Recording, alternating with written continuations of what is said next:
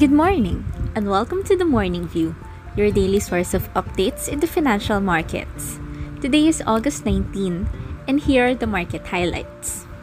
Local equities continued to rise, led by holding firms, which rose 2.69%, followed by the property sector by 2.64%.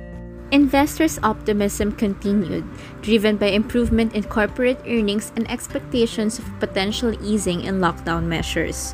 The Philippine Stock Exchange Index finished at 6,680.2. Local fixed income yields mostly rose on optimism from a potential easing in lockdown measures. Markets also await the release of the U.S. Federal Reserve's minutes of the meeting.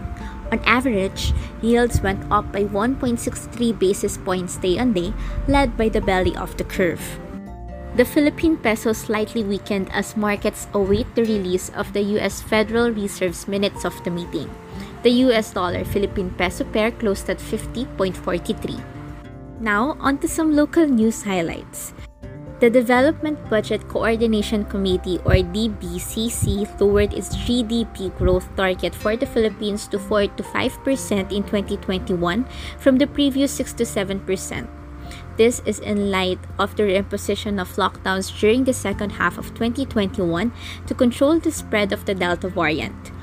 Meanwhile, the DBCC maintained its growth targets for 2022 at 7 to 9% and for 2023 and 2024 at 6 to 7%.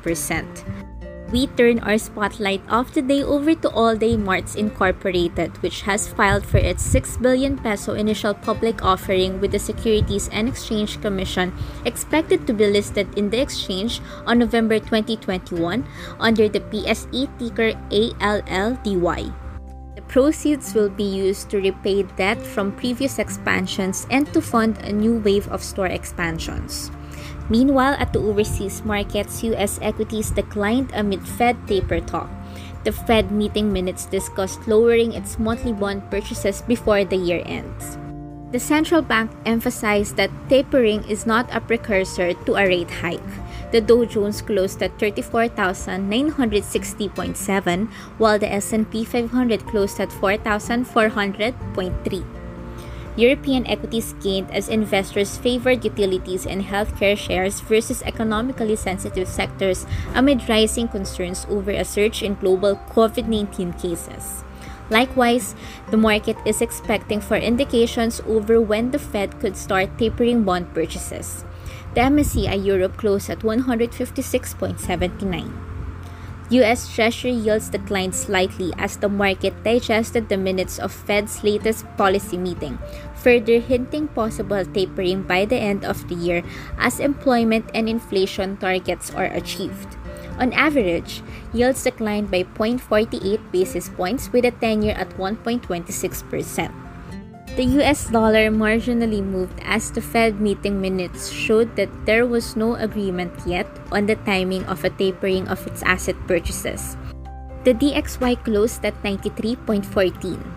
Lastly, for the Asia Pacific markets, Asian equities gained as investors engaged in bargain hunting despite the rising COVID 19 cases, which stoked fears about the global economic recovery. Moreover, the market was expecting the release of the minutes of the latest Fed meeting, which will offer clarity on the path of its monetary policy. The MSCI Asia Pacific ex Japan closed at 644.90. That's all for today. This is Faya Bengasa, and please join us again tomorrow for another fresh episode of The Morning View. BPI Asset Management and Trust Corporation is regulated by the Bangko Sentral ng Pilipinas.